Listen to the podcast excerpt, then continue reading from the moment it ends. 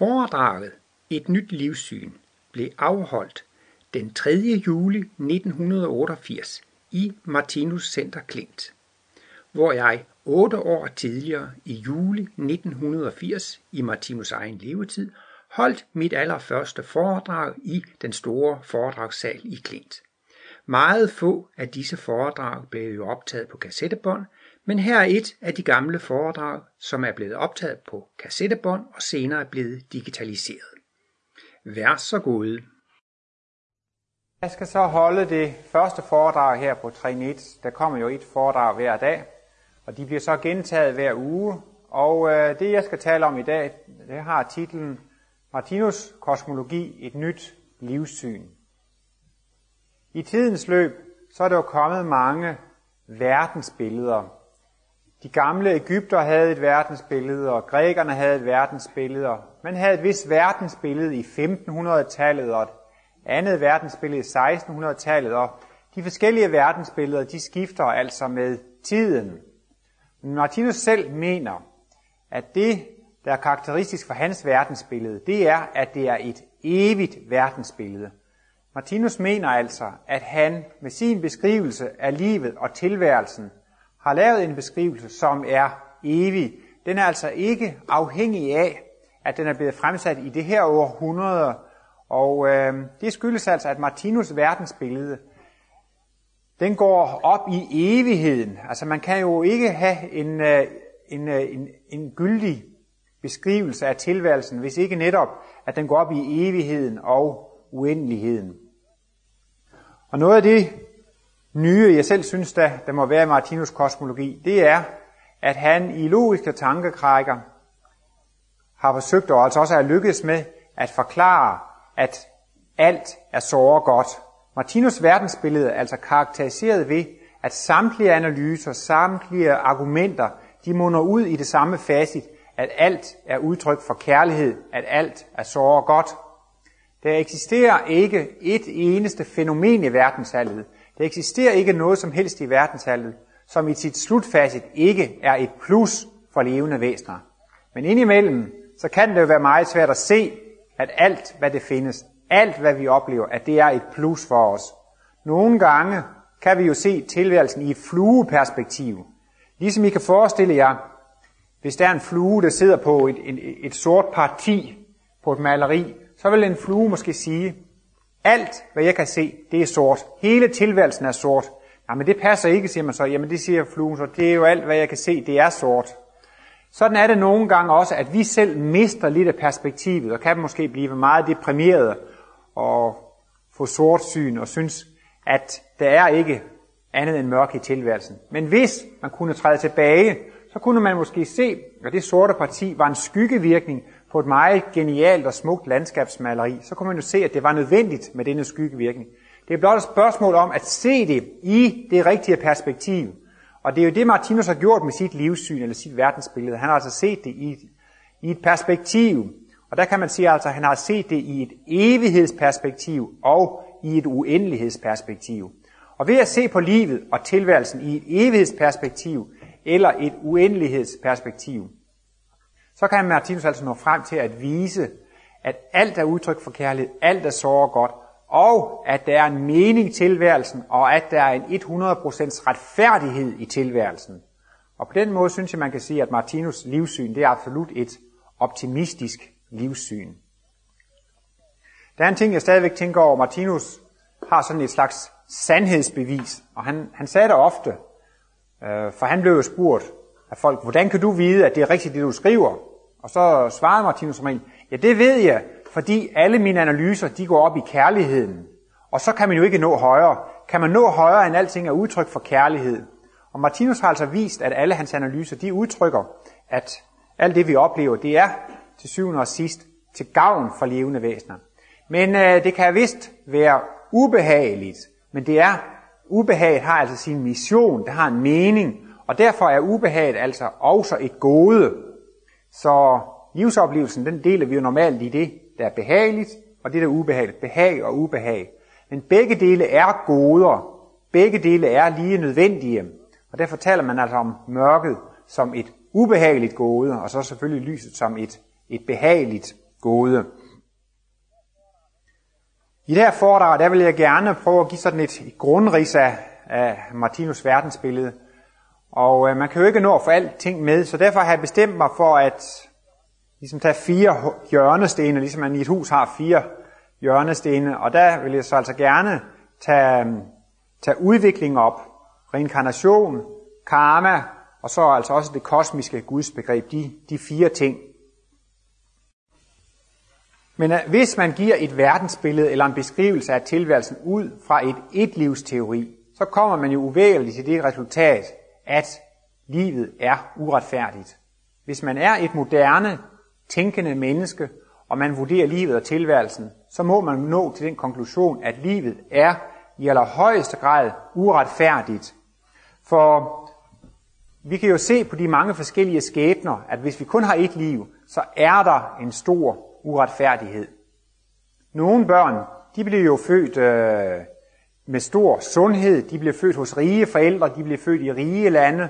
Andre, de bliver født måske syge, og de bliver født i fattige lande, hvor der er tørke eller hungersnød, eller ja, nogen de dør allerede som spædbørn, nogen dør som børn, nogen dør i ungdommen, nogen dør i alderdommen, nogen de får måske en mursten i hovedet, andre får det ikke. Det er ikke muligt at give nogen uh, retfærdig uh, forklaring på tilværelsen ud fra en etlivsteori.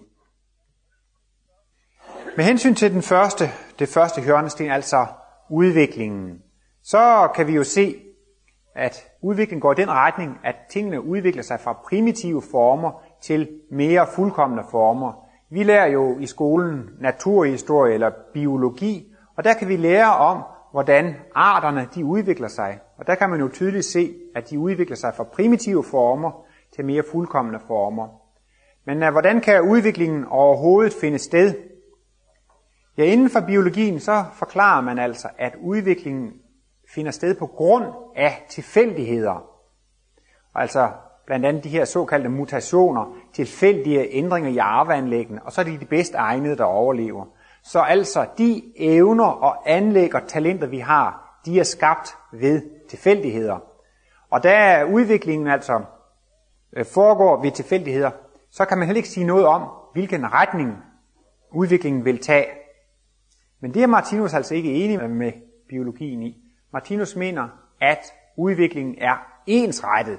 Udviklingen kan kun gå i en eneste retning, og det er altså fremad og opad. Fordi udvikling, det er identisk med erfaringsdannelse. Hver gang man har gjort en erfaring, så har man udviklet sig. Hver gang man har gjort en oplevelse, så har man udviklet sig.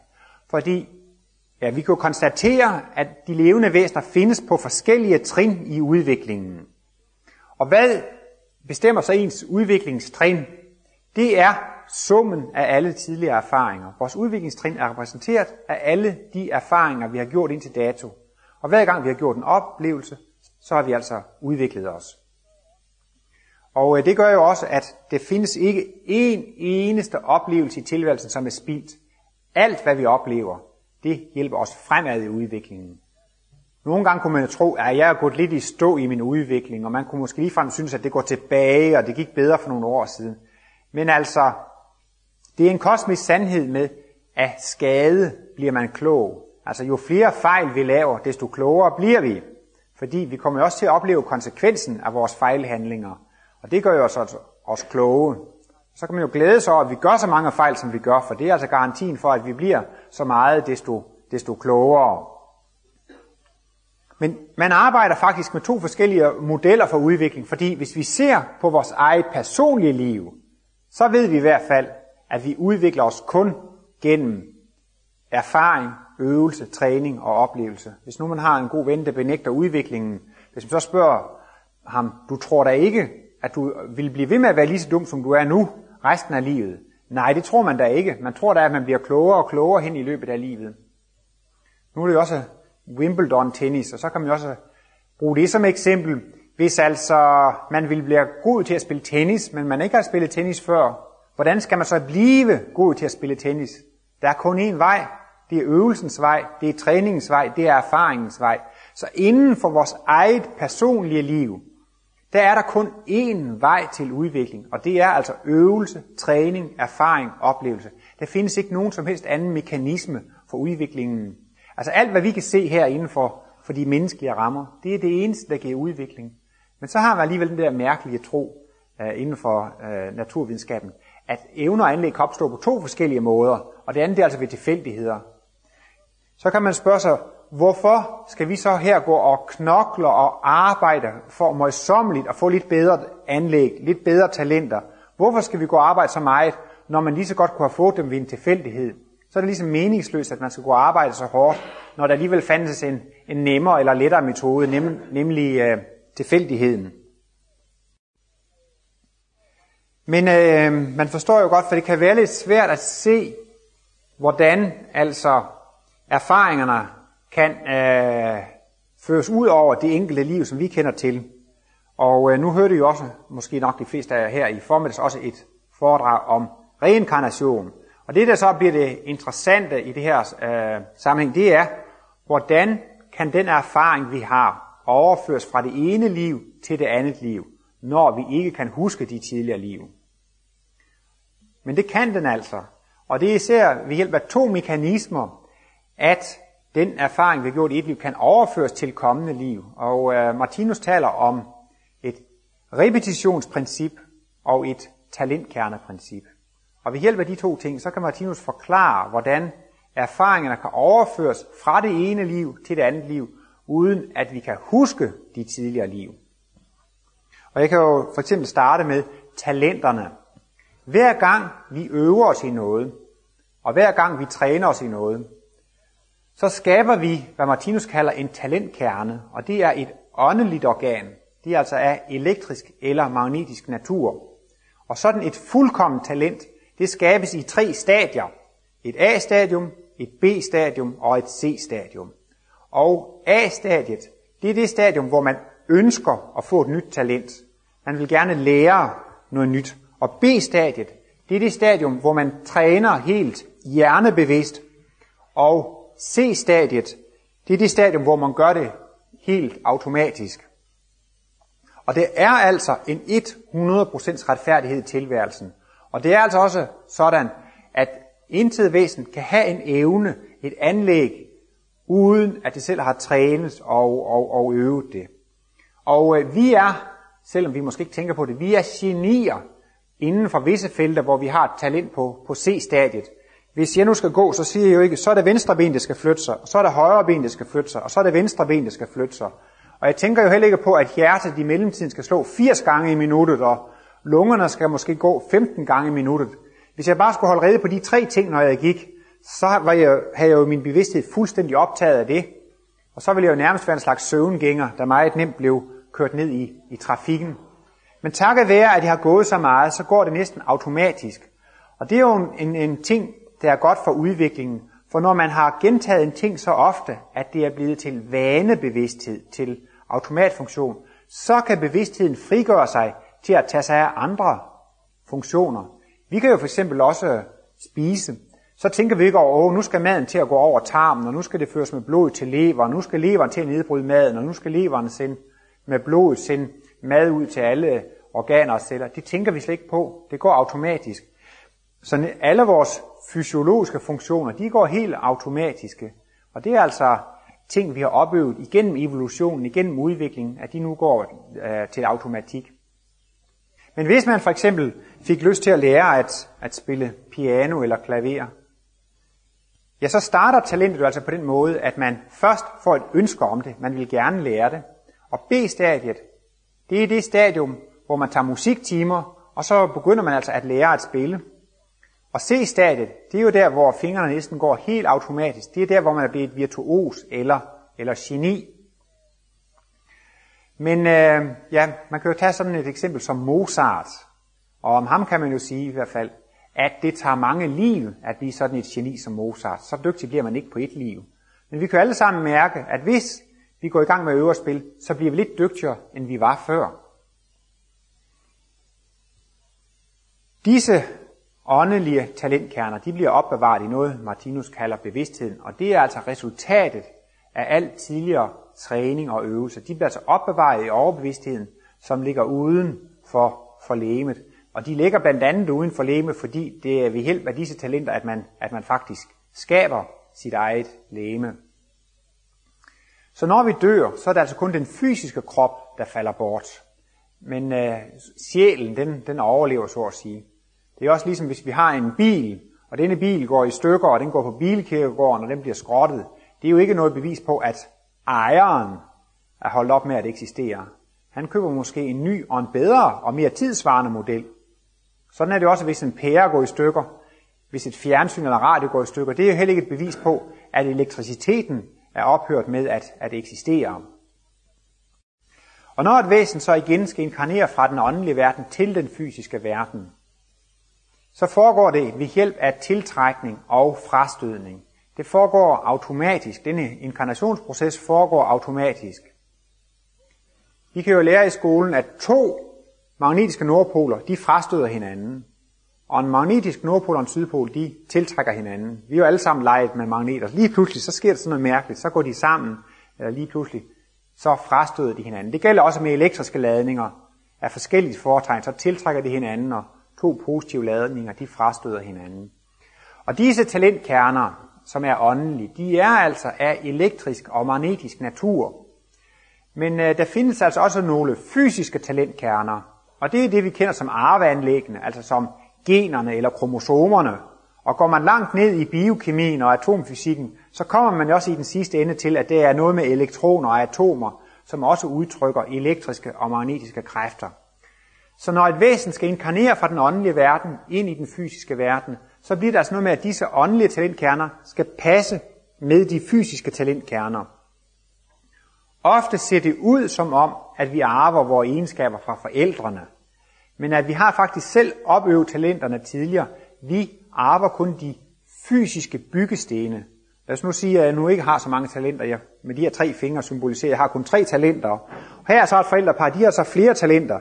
Og der vil, vil jeg så ikke kunne inkarnere, det passer ikke sammen. Men så må man så finde et andet sted, hvor der på de fysiske plan lige præcis er de talentkerner, der svarer til de åndelige talentkerner. Der kan reinkarnationen finde sted. Eller der kan reinkarnationen finde sted. Så selve reinkarnationsprocessen foregår helt 100% automatisk. Og jeg har da også hørt forældre, der har flere børn, de siger, ja, ved en vis tidspunkt så opdagede de, at børnenes temperament var vidt forskellige. Og de synes altså, at børnene viste forskelle allerede inden de havde kunnet nå at påvirke børnene. Og i øvrigt så synes de også, at de har givet børnene den samme påvirkning. Og det kan måske være børn i en familie, man synes, man har opdraget dem ens, men den ene er utrolig musikalsk, og den anden er næsten totalt amusikalsk. Man kan ikke forstå det, man har næsten givet dem den samme opdragelse. Hvordan kan man også forklare det, når en lærer får en første klasse, og de skal prøve at synge? En musiklærer kan hurtigt høre, ah, han har talent, og hun har talent. Det der, det er la, la, og vedkommende har ikke noget talent. Man kan tydeligt mærke, at, at, at, at der, der er forskel på det. Og man kan også spørge sig selv, hvordan kunne Mozart allerede som treårig komponere og dirigere et stort orkester allerede i, i barnealderen? Hvordan kan det gå til, at man kan lære så meget på så kort tid? Men det er altså fordi, at man selv har ført disse evner, anlæg og talenter med sig. Og et af de talenter, man også fører med sig, det er næste kærlighedstalentet. Martinus brugte ofte i sin foredrag det her eksempel med mennesker, som under 2. verdenskrig måske var blevet pint og plaget til døde. Så vil de jo så inkarnere igen. Men de kan overhovedet ikke huske, at de er blevet pint og plaget ihjel. Men det er blevet også et slags medfølelsestalent, et kærlighedstalent. Og disse mennesker vil så i næste liv tage totalt afstand fra krig og vold og tortur. Og øh, man kan også spørge nogle folk, hvorfor, hvorfor er du militærnægter? Hvorfor, vil du, hvorfor er vedkommende imod vold? Og ofte kan de ikke forklare, hvorfor. De ved bare, at de kan ikke nænde at gøre det. Så på den måde kan man altså også få nogle af sine lidelseserfaringer overført fra liv til liv i form af et kærlighedstalent eller et, et medfølelsestalent. Så der er altså ingen erfaring eller oplevelse, der er spildt, fordi selvom vi ikke bevidst kan huske dem, så afsætter de sig alligevel en virkning. Og, og alle disse lidelseserfaringer, vi får, de afsætter sig en virkning i vores følelseslæme, som Martinus taler om. Og det vil altså i næste liv ikke give sig udtryk i, at man kan huske de lidelser, man selv har haft, men man vil fornemme det. Det kan jeg ikke nænde at gøre. Det, og det er noget, der byder en imod. Så altså,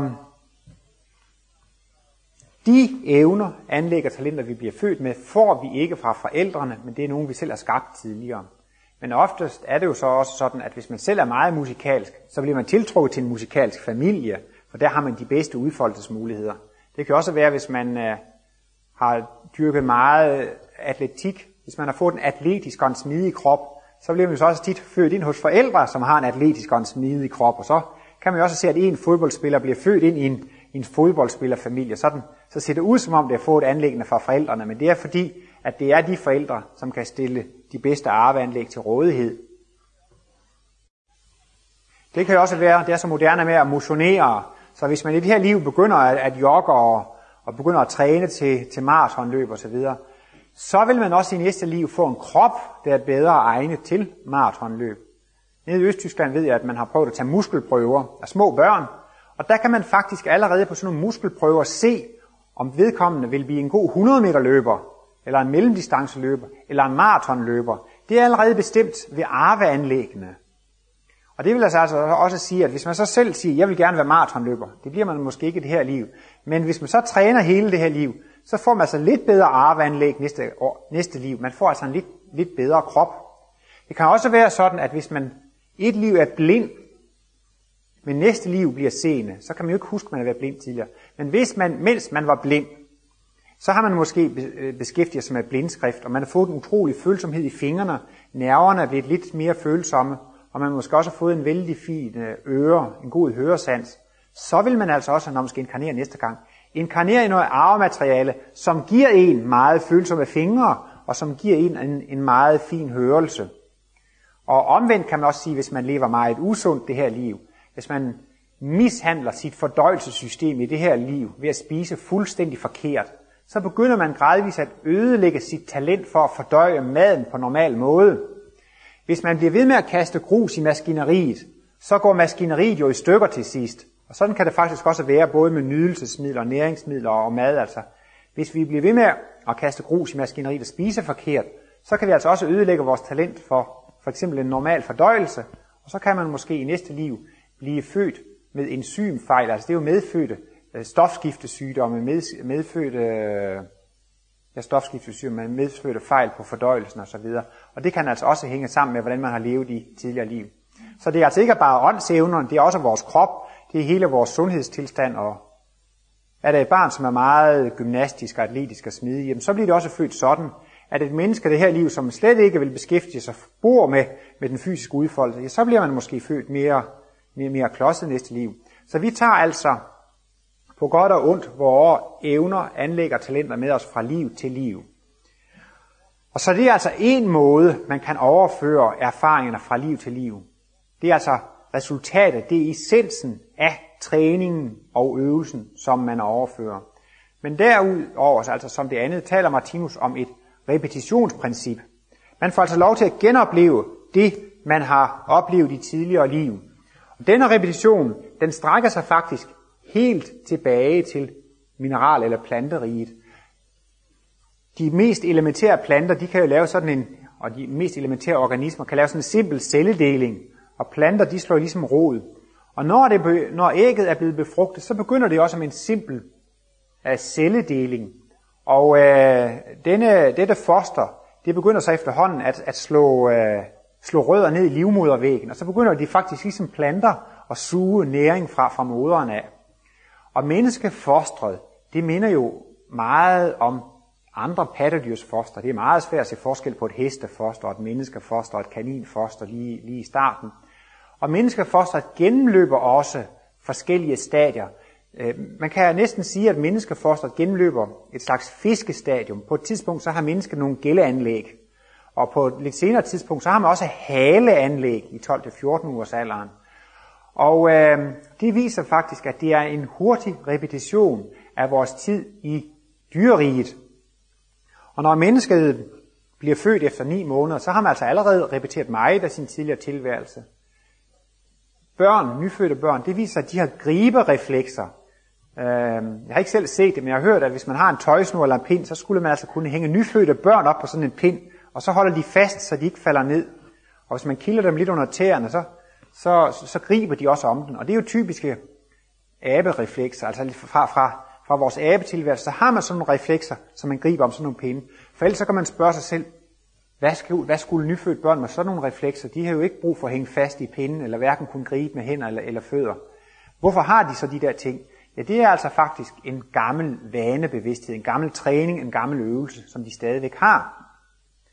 Og øh, sådan en leg som far, mor og børn, det er også en repetition af, af, af parforhold, både i dyreriget og i menneskeriget.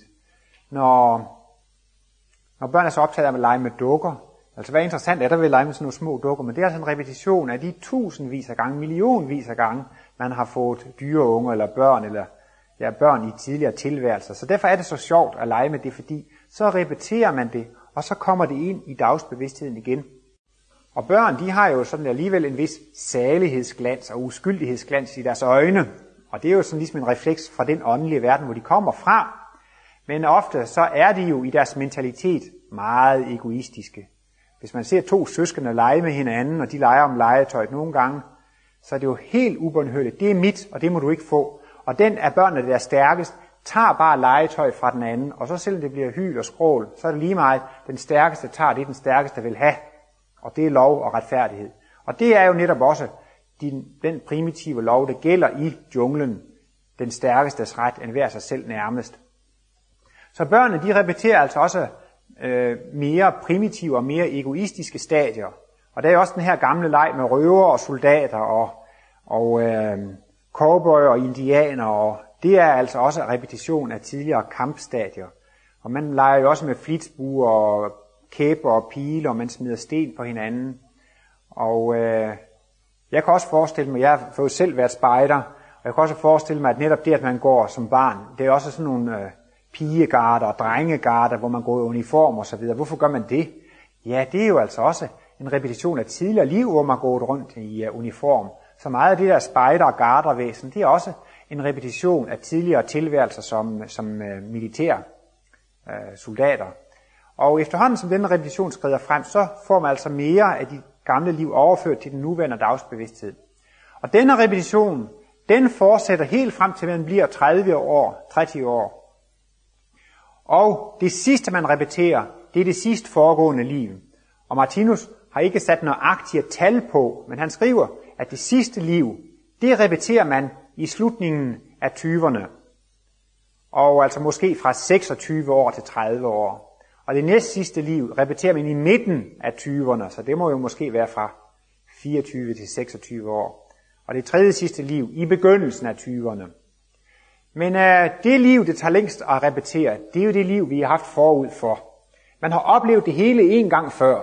Hvis man så skal til at opleve det hele igen, så lærer man jo hurtigere, uh, end man gjorde det foregående liv, fordi hver gang vi har gået igennem et problem, så har vi jo lært noget af det. Det kan være, at man har haft en krise i sit ægteskab eller sit parforhold, og så er det sidst, så lærer man en konsekvens. Sådan skal man i hvert fald ikke gøre, for hvis man gør sådan, så får det den og den virkning. Så skal man hellere gøre sådan og sådan, fordi så virker det bedre. Det har man måske brugt et helt liv på at finde ud af.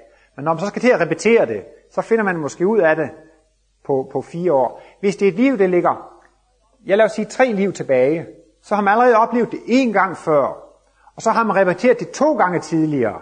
Når man så skal til at repetere det tredje gang, så går det jo endnu hurtigere. Og derfor bliver det altså, at jo længere tilbage i livene ligger, desto hurtigere går det med at repetere dem. Og sådan er det netop i fosterstadiet. Der repeterer man jo faktisk øh, perioder på år millioner på, på ganske kort tid.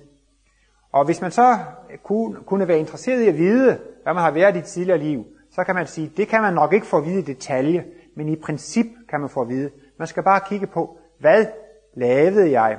Hvad syslede jeg med, før jeg blev 30 år? Det kan være nogle mennesker, sagde, ja, fra jeg var 17 til 21, der spillede jeg guitar, jeg spillede musik hele tiden. Men da jeg blev 21 år, holdt jeg fuldstændig op med at spille. Det er et tegn på, at vedkommende ikke har spillet musik de tre sidste liv. Men op til da har der altså spillet meget musik. Vi har alle sammen ligesom haft en eller anden hobby, eller en eller anden ting, som vi har gået utrolig meget op i. Det kan også være, at der er nogle små børn, som hele tiden leger, at de handler, og de har penge, og de handler og handler. Ja, det er et typisk tegn på, at de repeterer tidligere liv som, som handelsmænd, så vi kan faktisk få meget at vide om os selv, hvis bare vi tænker på, hvad vi har beskæftiget os med indtil vi var 30. Det kan også være, at man har et gevaldigt problem i sit parforhold eller sit ægteskab, når man er 25 år. Store problemer. Og så er det så et tegn på, at så har man altså haft et stort problem i sit ægteskab to liv tilbage. Og den lære, man fik ud af det der ægteskab for to liv tilbage, det får man så nu her midt i 20'erne, og det kommer så relativt hurtigere, fordi man har jo oplevet det en gang før, så falder 10 øren jo lidt hurtigere, så opdager man lidt hurtigere, hvad det er, man skal, skal lære af det. Og det vil sige, at når man så er 30 år, takket være de medfødte talenter, og takket være dette store repetitionskursus, så er man på højden af sin egen udvikling. Så er man på det punkt, hvor man slap det foregående liv. Og jeg synes også, der er noget optimistisk med det her talentkerneprincip. For er det et område, man gerne vil være dygtig, inden for et område, man gerne vil være dygtig, så det er aldrig for sent at gå i gang med at øve sig. Det spiller ingen rolle, om man er 50, 60, 70, 80, 90 år. Det er ligegyldigt. Det talent, man har nået, når man dør, det tager man altså med sig i et, et kommende liv. Så altså, det er muligt at bygge på sin tidligere liv, på trods af, at man ikke kan huske sine tidligere liv. Så kan man synes, jamen det var da en besværlig metode. Hvorfor kan man ikke huske sine tidligere liv? Og der vil jeg gerne komme ind på noget af det mere grundlæggende i Martinus kosmologi. Han er jo altså inde på, at vi er evige væsener, som i al evighed kan opleve livet. Men for at man kan være et levende væsen, så må der jo være noget at opleve. Indtil liv, hvis det ikke er noget at opleve. Og hvis alt var ens, så var det jo ikke noget at opleve. Hvis alt var stillstand, alt var fuldstændig ens. Der må jo være en bevægelse, der må være en forandring, der må være forskel på noget, for at man kan opleve. Og øh, den mindste forskel, man kan have, det er jo, at der må mindst være to kontraster. Lys og mørke. Og I kender sikkert alle sammen det symbol yin og yang. Man kan jo ikke sige, ah, det sorte, det bryder jeg mig ikke om, væk med det. Så er det jo bare et blankt felt, og så er det jo ingenting. Og så kan man også sige, at det hvide væk med det, det bryder jeg mig ikke om. Så er det hele sort, og så er alt jo ensformigt, og så er det ikke nogen figurer at opleve. Så det mindste, man kan have, det er to kontraster. Og øh, man kan ligefrem formulere det på den måde, at forudsætningen for, at man kan opleve en ting, det er, at man har oplevet modsætningen. Hvis man ikke har oplevet modsætningen, så ved man ikke, hvad det er, man oplever. Altså, vi vil aldrig nogensinde kunne føle, at vi er ulykkelige, hvis ikke vi har oplevet at være ulykkelige. Vi vil aldrig nogensinde vide, hvad det vil sige, at noget er varmt, hvis ikke vi har oplevet noget, der er koldt. Jeg ved godt, det kan ikke lade sig gøre, men lad os nu forestille os, at alt havde præcis den samme temperatur. Vi vil ikke have nogen begreb, vi vil ikke have nogen som helst fantasi om, hvad temperatur var. Ja, det ville næsten være lige så svært som at forklare en, der altid har været blind, hvad farver er. Altså hvis man ikke har oplevet kontrasterne, så ved man ikke, øh, hvad det er, man oplever. Og derfor er lykken lige så vigtig som ulykken.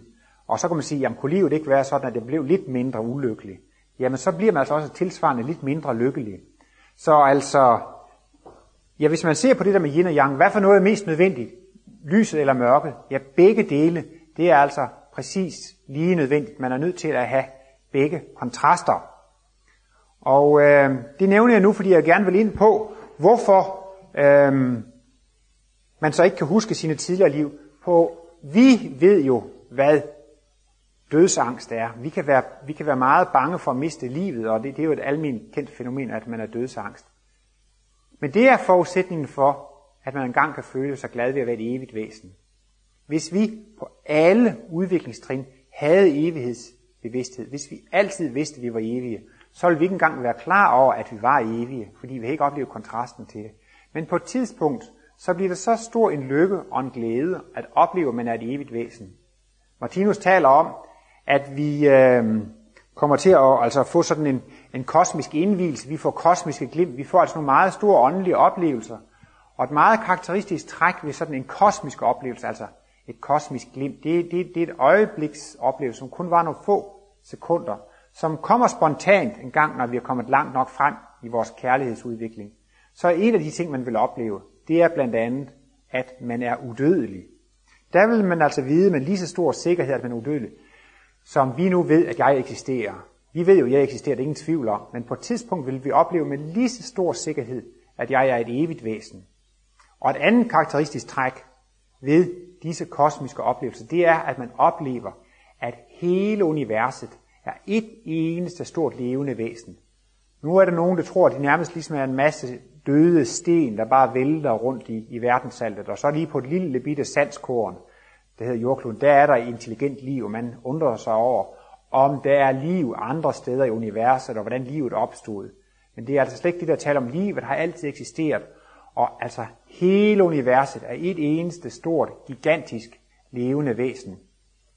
Og ved denne kosmiske oplevelse, så oplever man altså, at universet er levende, og man oplever også, at man selv er et med alt levende. Og det er altså ligesom den højeste livsoplevelse, man kan få. Det er det at føle sig et med guddommen, føle sig et med verdensaltet, føle sig et med alt andet liv. Og der oplever man blandt andet også, at verdensaltets grundtone er kærlighed. Man mærker, der er ikke et eneste fænomen, som er imod de levende væsener, som er skabt for at plage de levende væsener. Man oplever, at hver ting har en funktion i livet. Alt har en mission, og alt er i sit slutfase et plus for de levende væsener. Og for at vi nogensinde skulle kunne nyde og føle sig et med alt andet liv, føle sig et med guddom og føle, at man er et evigt væsen. Det er nogle af de højeste oplevelser, man kan få, men forudsætningen for, at man kan få det, det er, at man har oplevet modsætningen, at man har oplevet kontrasten. Og det er blandt andet meningen med den fysiske verden, at der skal være et udviklingsafsnit, hvor vi er begrænsede af tid og rum, og vi, hvor vi kommer til at lide under den illusion, at vi er identiske med vores fysiske krop, og at livet det holder op, når den fysiske krop falder bort. For hvis vi kunne huske vores tidligere liv, så havde vi jo evighedsbevidsthed. Og så, så vil vi ikke engang vide, at vi er evige, og så vil vi ikke engang sætte pris på det. Så det har altså en mening, at vi ikke kan huske vores tidligere liv, fordi der skal være et sted i udviklingen, hvor vi føler os begrænset af tid og rum. For ellers så vil man aldrig nogensinde kunne sætte pris på at opleve evigheden og, og uendeligheden. Og det kan også være andre ting. Når udviklingen går fremad, så har vi jo været mere primitive i tidligere liv. Og det vil altså sige, så kunne vi eventuelt også huske alle de fadæser og fejl, vi har gjort i tidligere liv. Vi har jo alle sammen været øh, mere primitive, og vi har jo også gennemgået stadier, hvor vi har været 20 og røver og morder, og hvor vi har slået andre ihjel. Tænk, hvis man kunne huske alle de gange, man selv har slået nogle andre ihjel. Man kan også bare gå helt tilbage til dyreriet, så har vi garanteret slået nogen ihjel. Men det ville jo være forfærdeligt belastende for dagsbevidstheden her og nu, at man kunne huske, jeg er morder, jeg har slået andre ihjel. Så det er jo en stor velsignelse faktisk, at man ikke kan huske sine tidligere liv. Det er også nogle gange folk, de sådan bliver, man taler altså om, at der er nogle mennesker, som har nogle traumatiske oplevelser. Altså man har haft en stærk oplevelse, som ligesom har givet en en slags sygdom eller, eller en sindslidelse, og så prøver man på at grave frem til disse voldsomme begivenheder. Men det kan jo faktisk kun være en fordel, at vi ikke har adgang til at huske alle disse meget voldsomme begivenheder i, i, i fortiden. Martinus taler om, at hver dag har indtil et overflod af tårer frembringende midler. Så man behøver slet ikke at gribe tilbage til tidligere liv for at, at give os problemer. Hver dag har i sig selv tilstrækkeligt mange problemer. Og det kan også være rart nok at få tavlen visket rent. Jeg mener, det er jo ikke så rart for Hitler og Napoleon og sådan nogen at komme igen, hvis en hver vidste, når nu kom han igen der, så nu skal han rigtig få, eller nu skal han rigtig behandles. Eller uanset hvad man har gjort, det er jo dejligt, at man kan få lov til at starte på, på, på en frisk. Hver morgen, når vi vågner, så kan vi bygge videre på de erfaringer, vi har gjort, da vi faldt i søvn. Altså inden for det nuværende liv, så bygger vi jo hver dag videre på de erfaringer, vi har gjort den foregående dag og alle de andre foregående dage. Og sådan er det altså også fra liv til liv. Det er helt tilsvarende. Hvert liv, når vi er 30 år, så er vi rigtig vågnet op. Og så kan vi bygge videre på de erfaringer, vi har gjort i de tidligere liv. Så det kan slet ikke være tale om, at man næste liv kommer igen som en krokodille eller en orm eller så videre. Som jeg nævnte før selv, nervesystemets forfining, det udvikles ganske fint fra liv til liv. Så det er altså absolut en kontinueret proces, og man er altså altid den, den samme personlighed eller den samme person. Det var udvikling og reinkarnation, som hænger meget nært sammen, men uh, selve skæbneprincippet eller karmaloven hænger også meget tæt sammen med det. Det beror på en naturlov, at energi kan ikke gå efter en ret linje. Den rette linje eksisterer ikke. Uh, al bevægelse er bundet i cirkelbaner. En gang troede man jo også, at jorden var flad, men efter vi har fået satellitter, så kan man jo se på billedet, at den er rund. Så noget kan godt se ud, som om det er fladt, men i virkeligheden er det bare en del af en stor runding. Og noget kan også godt se ud som en ret linje, men i virkeligheden er det en del af en meget stor runding. Og det indebærer altså, at hver gang et levende væsen handler, så sender din energi ud, men al energi vil jo så altså, efter som det bevæger sig i en cirkelbane, vende tilbage til os selv. Og det er jo det, man i østerlandsk filosofi kalder for karmaloven. Og vi kalder det jo for skæbneloven. Og Jesus han sagde jo, gør det mod andre, som I vil have, at de skal gøre mod jer.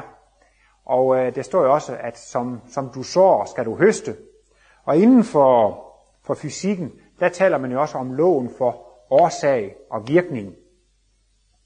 Eller inden for sådan nogle kontrolsystemer, så taler man om feedback, eller tilbagemelding.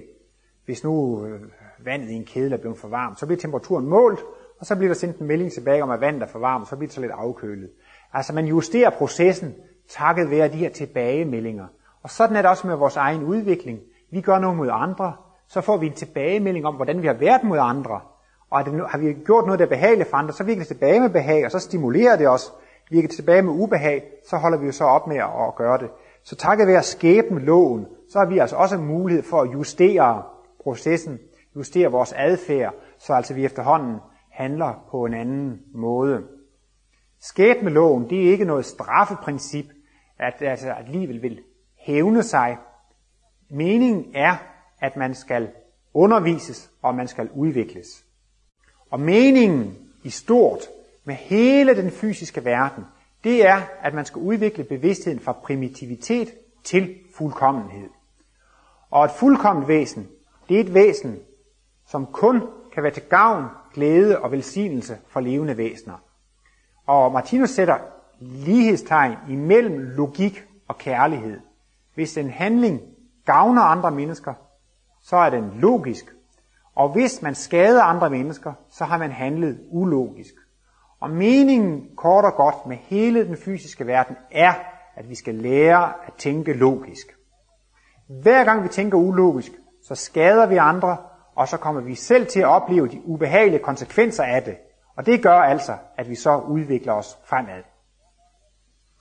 Så altså den fysiske verden, det er ligesom en, en livmoderzone, eller det er ligesom en forskole, hvor altså man først, når fosteret er ni måneder, så er det jo klart, at det blev født ind i en anden verden. Og sådan er det altså også, når vi engang er blevet fuldkommende, så er vi også klar til at få den store fødsel, eller den kosmiske fødsel, og blive bevidst i den åndelige verden. Men for foster tager det altså ni måneder, og for os tager det altså også et bestemt tidspunkt. De mennesker, der er højst udviklede, det er de mennesker, som har grædt flest tårer. Og man kan altså også sige, i følelsesmæssig henseende, så er vi ikke mere, end vi har grædt os til. Hver gang vi selv har følt smerte, så kan vi også begynde at føle med andre mennesker, som lider på det område. Så det giver altså medfølelse. Hver gang vi selv har lidt, så giver det også medlidenhed. Så al smerte og lidelse, vi oplever, det udvikler medfølelsen og medliden, og dermed altså humaniteten og kærligheden. Så altså den fysiske verden, det er altså en, en skole, en læreranstalt, hvor man underviser de levende væsener i at blive, blive fuldkommende. Så kunne man så også tro, at denne, denne øh, skæbnelov var sådan ligesom en, sådan en død skæbnemaskine, gør man sådan wing, wang, ding, bang. At det virkede helt automatisk med denne skæbnelov. Men øh, denne skæbne bliver altså udløst af et levende væsen. Og Martinus taler altså om guddommen eller, eller, eller forsynet. Øh, vort liv, det er jo en vekselvirkning med universet. Set ud fra en bestemt synsvinkel kan man jo sige, at der findes kun to levende væsener. Det er en selv og resten af universet. Allerede i stykke 1 og stykke 2 i livets bog, så begynder Martinus jo med, at, at i stykke 1 begynder han med at konstatere, at alle levende væsener er genstand for livets oplevelse. Og livets oplevelse, den opstår der, hvor individets energier møder omgivelsernes energi. Der, hvor disse to energiformer møder hinanden, der opstår der en reaktion, og denne reaktion er livets oplevelse. Så hver af en også vekselvirker med omgivelserne, hver af en også vekselvirker med universet. Der, hvor universets energier møder vores energier, opstår der en reaktion, og det er vores livsoplevelse. Og set ud fra den synsvinkel er hele tilværelsen en vekselvirkning mellem to levende væsener, en selv og det levende univers. Og øh, man kan altså også udtrykke det på den måde, at hele livet er en vekselvirkning mellem en selv og guddommen. Og det er, da det er tale om levende væsener, både universvæsener og en selv, så er det altså tale om en meningsfuld kommunikation. Der findes ikke noget som helst tilfældigt i tilværelsen. Vi kan jo se, at hele denne fysiske verden er et ocean af bevægelser, rørelse. Det hele bevæger sig. Og så kunne man tro, at der var nogle af de bevægelser, der var tilfældige. Men altså noget dødt kan ikke sætte en bevægelse i gang. Det er kun levende ting, der kan sætte en bevægelse i gang. Og det vil sige, at bag hver eneste bevægelse er der et levende væsen. Og det skulle man måske også lige nævne i forbindelse med udviklingen, at det, der driver væsenerne frem i udviklingen, det er det, at man vil opleve behag og undgå det ubehagelige. Man kan jo groft tage et dele, al livsoplevelser i to dele, behag og ubehag. Og al livsudfoldelse går ud på, at man vil komme til at opleve det behagelige, og man vil undgå det ubehagelige. Og det der er det ubehagelige, det repræsenterer faktisk det, vi er mæt af, det er det, vi er trætte af, og det der, er, vi sulter efter, det er det, vi længes efter. Så det, der driver al udvikling, det er, man kan sige, det er lysten, der driver værket. Det er vores ønsker og længsler og begær, der gør, at vi kommer frem i udviklingen. Og så er livet altså så dejligt indrettet, at det er livets mening eller mål, at alle ønsker, alle længsler, alle begær kommer til at gå i opfyldelse. Og faktisk bliver det ikke sat en eneste bevægelse i gang, uden at det er udtryk for, at det er et levende væsen, som vil have ønsker og længsler og begær opfyldt. Så altså bag hver eneste lille bevægelse eller vibration, der er der i levende væsen. Der er bevidsthed bag det hele. Og hvad, ja Martinus har på et sted udtrykt det meget kort, hvad er det, vi bliver vidne til, når vi ser ud over hele dette bevægelsesocean i den fysiske verden? Jo, det vi bliver vidne til, det er, Gud skaber bevidsthed. Hver eneste bevægelse har det til formål, at de levende væsener skal udvikles fra primitivitet frem mod fuldkommenhed. Alle bevægelser i den fysiske verden, i livets skole, er altså ment, altså til hensigt, har til mål at udvikle os frem imod fuldkommenhed. Og Martinus taler også lige frem om livets direkte tale. Vi er alle sammen genstand for livets direkte tale.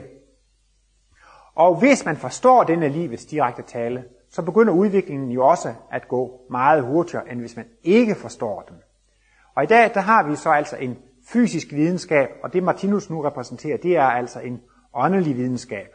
Og den fysiske videnskab er en forudsætning for, at man senere kan komme til at forstå den åndelige videnskab.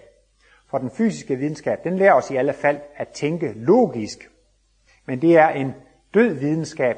Den når ikke til selve livet. Ved hjælp af den materialistiske videnskab, så kan man veje en sten og sige, den vejer 75 kilo. Men et menneske, det kan også veje 75 kilo. Så det, at en ting vejer 75 kilo, siger ikke noget om livet. Man kan måle, at en, en pæl er måske en meter, en meter 70, og et menneske kan være en meter 70. Men det at måle en ting til en 70, siger ikke noget om livet. Og øh, ja, hvis man tager som billede, det bruger Martinus, en bog. Hvis man lader den fysiske videnskab undersøge en bog, så kan de måle tykkelser, bredde og længde. Man kan tælle sider, og det kan man notere. Man kan altså lave en lang række mål og vægtfacitter. Man kan tælle kommaer, man kan tælle punktummer. Ja, man kan måske lige frem tage papir og opløse fibrene og kigge på papirfibrene i mikroskop. Man kan opløse tryksværten og finde ud af, hvilke grundstoffer og kemiske komponenter. Det er næsten ingen grænse for, hvordan man bliver ved med at måle og veje og undersøge den her bog. Men man kommer aldrig til bogens indhold. Det er måske en bog, som udtrykker et smukt eventyr. Men det eventyr, altså meningen med bogen, det kan man aldrig komme til. Det kan ikke måles eller vejes. Hvis jeg skriver en meddelelse til en på et stykke papir, jeg kan godt lide, at kan vi ikke mødes i morgen kl. 8 eller sådan noget, så kan man sætte sådan et stykke papir til videnskabelig undersøgelse. De kan måle og veje, men de kan aldrig nogensinde måle meddelelsen. De kan aldrig nogensinde måle meningen. Meningen kan ikke måles eller vejes i meter og sekunder og hertz og volt og ampere. Og lige sådan er det altså med den fysiske videnskab. De kan måle og veje alting, men de kommer ikke til meningen med livet. De kommer ikke til selve livet. Det er kun den døde struktur. Og hvis vi fik serveret en kinesisk bog, så ville vi ikke kunne læse den. Men hvis vi begyndte at, at læse de kinesiske skrifttegn, så vil det sige, når nu genkender jeg det tegn, og der står det igen, og der står det igen, og så lærer man måske lidt flere skrifttegn. Til sidst så kan man måske forstå en sætning. Til sidst kan man måske læse en hel side, og så opdager man, at bag tryksværten, der skjuler der sig en mening. Det er altså også udtryk for en tanke, en bevidsthed. Derved afslører livet sig. Og til sidst kan man måske læse hele bogen og finde ud af, at der var en mening. Men ofte siger mennesker jo, livet er meningsløst. Og det er fordi, at den ydre verden fremstår som tryksværte. Man oplever det ikke som et levende univers. Man oplever det ikke som om, at det er livet, der underviser og opdrager en. Det er naturen, der underviser og opdrager en. Det er universet, det er guddommen, som hele tiden lærer en noget. Sådan oplever man det ikke. Man oplever den ydre verden som tryksværte, ligesom vi måske bare kunne opleve en kinesisk eller en arabisk bog som tryksværte. Når man siger, det er, det er meningsløst, jeg, jeg forstår ingenting. Og sådan er det jo netop i vores materialistiske, ateistiske epoke, at man, man, forstår, man forstår ikke denne tryksværte. Selv man vejer og oplyser tryksværtens kemiske komponenter nok så meget, så kommer man ikke til den mening eller den meddelelse, der ligger bag det. Det er også sådan, hvis der er en lærer, der går ind i en skoleklasse, og han starter med at stå og skrive på tavlen, men hvis eleverne i klassen de løber rundt imellem hinanden og smider kridt og papirkugler mod hinanden, hvis eleverne ikke har opdaget, at læreren er kommet ind i klassen, så lærer de jo praktisk talt ingenting. Hvis det egentlig siger, hov, læreren er kommet, han, han er begyndt at undervise, så sætter man sig ned og hører efter. Så lærer man meget mere. Så det er et meget afgørende punkt i udviklingen, at man bliver opmærksom på, at der er en lærer, som underviser, og at undervisningen allerede er i fuld gang. Og det bliver altså også et, et meget stort vendepunkt i udviklingen, at man begynder at blive opmærksom på, at livet eller guddommen underviser en, og at undervisningen er i fuld gang. Men hvordan skal jeg så forstå alt det, der bliver sagt? Ja, der kan man jo eventuelt bruge Martinus bog, Livets bog, for det er faktisk en grammatik i livets sprog. Så lige så vel som jeg skal læse kinesisk grammatik for at lære det kinesiske sprog, så skal man så også læse livets grammatik for at lære at forstå livets sprog. Og det er altså en livets grammatik, som Martinus har, har skrevet. Og ved at læse disse bøger, kan man altså få en større træning eller øvelse i at lære at forstå livets direkte tale, sådan at livets altså begynder at, at blive, blive meningsfyldt. Og øh, man kan jo også se, at, at udviklingen ned gennem dyreriet er gået ret langsomt, men nu ser det ud til, at udviklingen går fremad med, med en, en, en voldsom hastighed, en, en kolossal fart. Og det er jo netop ligesom, det er jo et helt afgørende punkt, når man begynder at forstå, at lærerne er gået i gang med at undervise. Og øh, vores udvikling, når man selv begynder at blive indstillet på, når man selv begynder at blive medarbejder på, at man skal udvikle sig frem mod at blive et kærligt væsen, og man begynder at forstå undervisningen. Altså, og det bliver jo via ens skæbne. Det andre gør mod en selv, det har jeg gjort mod andre. Nogle gange kan vi blive så vrede på andre mennesker, fordi de gør noget forkert mod mig.